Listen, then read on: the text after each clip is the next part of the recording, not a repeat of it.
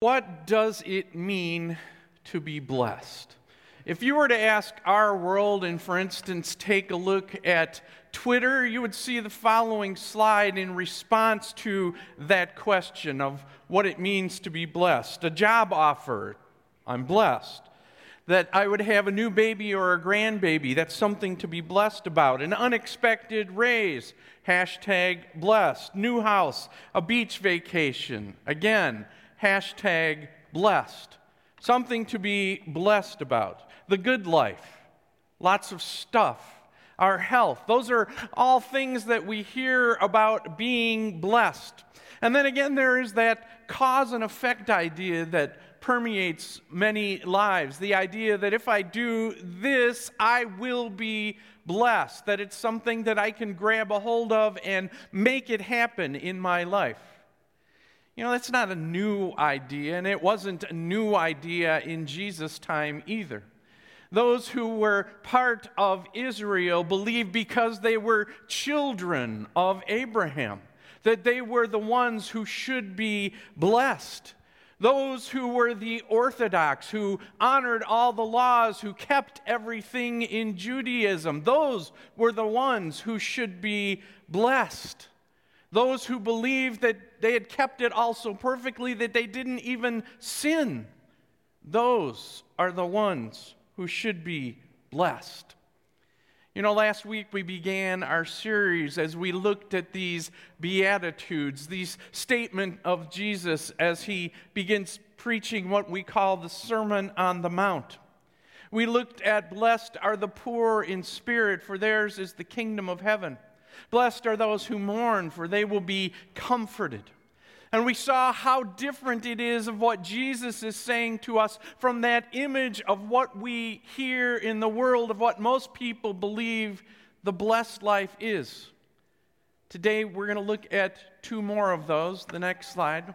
We're going to look at blessed are the meek, for they will inherit the earth. Blessed are those who hunger and thirst for righteousness for they will be filled. So I guess the question is then, as we look at that first one, blessed are the meek, for they will inherit the earth, who is it then that gets the earth? Who are the meek? Who are those who are worthy? We know in our world it is those who are rich and powerful we see control the world that we live in, that are able to leverage businesses, that make their mark in society. Maybe it's just the wealthy and the smart, the beautiful, the thin. Maybe it's just the creative or people who are able to step on other people and destroy their competition. Those seem to be the people that have the earth, that are in control of our world. And again, it is not different than it was in first century Palestine. In that time, there was an empire that ruled all of the known world, ruled it by might and by power, ruled it by walking into a new area that they would conquer and giving people a choice. The choice was simple we will come in. We will be your government. You will belong to us. We will tax you. We will build roads, aqueducts, all sorts of things. There's your choice one.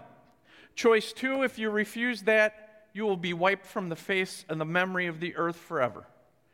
Pretty simple choice. They controlled the world, they divided it up that way for themselves. They were Rome. So, how do we look at this statement of Jesus? Blessed are the meek, for they will inherit the earth. How is the earth to be divided? Certain people get ahead and others don't. Certain people work really hard and others are lazy. Certain people have more and others lack. What is Jesus talking about? Well, you know, for that first century audience, he's talking about something that was familiar to them, that they really understood. And I want you to look at this next slide in the passage from Isaiah. It says this Then all your people will be righteous, and they will possess the land forever. They are a shoot I have planted, the work of my hands for the display of my splendor. You know, alongside the Old Testament, there is a writing of the rabbis called the Mishnah, where they have commentary. And the commentary on this section in Isaiah says this All of Israel will have a share in the world that is to come. Who gets the earth? Well, the scriptures to that audience, to Israel, said that we do. This is our possession. This is what God has given us. Look at the next two slides that have to do with Psalm 37, some selected verses. The first one Do not fret because of those who are evil, or be envious of those who do wrong. For like the grass, they will soon wither. Like green plants, they will soon die away. And then the next one A little while, and the wicked will be no more. Though you will look for them, they will not be found. But the meek will inherit the land and enjoy peace and prosperity. And so, to that audience that Jesus is addressing, the question comes who will inherit the earth? They know these scriptures, that are what they're saying, but, but, but this belongs to us, and yet something's wrong in their mind. If God is our God, then why is it that we are a conquered people? They looked for Messiah to be the one who would restore this kingdom for them, who would let them inherit the earth. They flocked around Jesus because they believed he was the one who would lead them to this, that they would once again possess the land. It belonged, after all, to them. This was God's promise. It was a persistent idea. It is a persistent idea still today when we hear those who say that Israel is the place where Jesus will return and set up a kingdom, and that will be the land that they possess. And yet, Jesus is talking about something totally different when he says, Blessed are the meek, for they will inherit the earth. He's not talking about the here and now, he's talking about what is to come. Revelation 21. And then I saw a new heaven and a new earth, for the first heaven and the first earth had passed away. Or 1 Peter 3:10, but the day of the Lord will come like a thief. The heavens will disappear with a roar, the elements will be destroyed by fire, and the earth and everything done in it will be laid bare. And then the book of Hebrews that talks about those in faith who looked forward to what was to come. All these people were still living by faith when they died.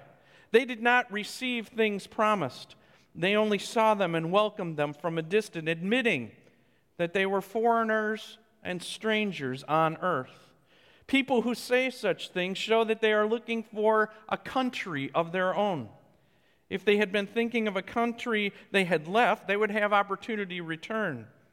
Instead, they were longing for a better country, a heavenly one. You see, what Jesus is saying when he says the meek will inherit the earth is that there is another kingdom. There is the kingdom of the heavens that is unlike the kingdom of this earth. In the kingdom of the heavens is the place where truth, and justice, compassion and honor and sacrifice rule. And unlike this earth where force and might and power control this kingdom, the kingdom of the heaven breaks into this world through the rule and reign of Jesus, the Messiah. It breaks into this world through the lives and the actions of people who are his subjects. It's the very thing that in a few verses Jesus will teach these people surrounding him as he begins to teach them the Lord's Prayer when he says, Thy kingdom come. Remember the explanation that Luther gives us in his catechism? God's kingdom certainly comes of its own accord, but we pray in this position that it will come among us also. That this kingdom of the heavens, this new world, will be lived out in our lives as subjects of Jesus Christ that truth and honor and justice and compassion and love and forgiveness will reign in our lives. You know, when we looked at Psalm 37, it said, Do not fret.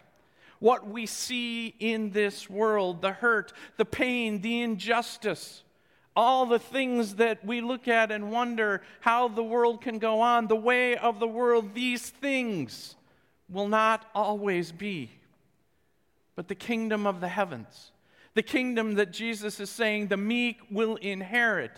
We are part of that kingdom. The kingdom that is to come, we are part of that kingdom through our baptism. And through our baptism, we identify with Jesus. Jesus, who is the one who was meek and lowly of heart. Jesus, the one who identifies with the weak and the helpless and the cut off. We are part of that kingdom. And Jesus says, Because you have my identity through baptism, you are mine. And the kingdom, the new heaven and the new earth, is yours to inherit. You know, that same thing is true as we look at that second one. Blessed are those who hunger and thirst for righteousness, for they will be filled. Who are those who hunger and thirst for righteousness? Are they those in that audience, the pious and the good, who say, We are those? We are the ones who hunger and thirst. Look at our lives. Look at how we keep the law. Look at all the things we do. Obviously, we are the ones who are zealous for righteousness. But truly, again, in Jesus' kingdom, it is just the opposite of what we expect and what we see in our world. Those who hunger and thirst for righteousness are those who say, I cannot get it right. I keep failing. I keep sinning. I keep missing the mark. I am the one that Jesus shouldn't come for, shouldn't redeem, wouldn't have anything to do with. Those are the ones who hunger and thirst for righteousness, who realize they missed the mark, who realize they fall short, who realize nothing they can do will ever put them in the standing of the good and the pious, of the righteous and the true that they look at, who look down on them. And Jesus says to them, they will be filled. They will be filled by the presence again of Jesus in their lives, filled with his forgiveness and his love that will make them righteous and true, that will give them the forgiveness of sins. Why did we see in Jesus' life again and again the poor and the powerless, the hopeless and the cut off, the outcast flock to Jesus, and yet see the religious establishment again and again plotting and wanting to kill him. Well, there's a great quote by theologian Dallas Willard that I want you to see on the screens that says this The religious system of Jesus' day left everyone who was not part of the chosen out. But Jesus welcomed them all into his kingdom. Anyone could come as well as any other. They still can. You see, one group gets it, and one group thinks that they have it. And as long as that idea is persistent, anytime someone thinks that they have arrived, that they are the righteous, that they have made themselves meek, that they have attained this on their own, then they are far from the gospel that Jesus came to bring into this world the gospel where he went to find those who were just totally opposite of all that, who never considered themselves righteous or true or good, who never considered themselves able to be meek, who never considered themselves to ever be part of his kingdom. But Jesus brings that kingdom to them, to you, and to me a kingdom of grace a kingdom of forgiveness, a kingdom of His presence, a kingdom of His love, a kingdom where He brings reconciliation into this world through you and me by His life, by His Spirit in us, moving and shaping our lives by His power and His word. Truly, the meek will inherit the earth, those who identify with Jesus the one meek and lowly of heart, who cares for those who are broken and lost and heals them with his love. May we ever imitate the one who found us. Amen.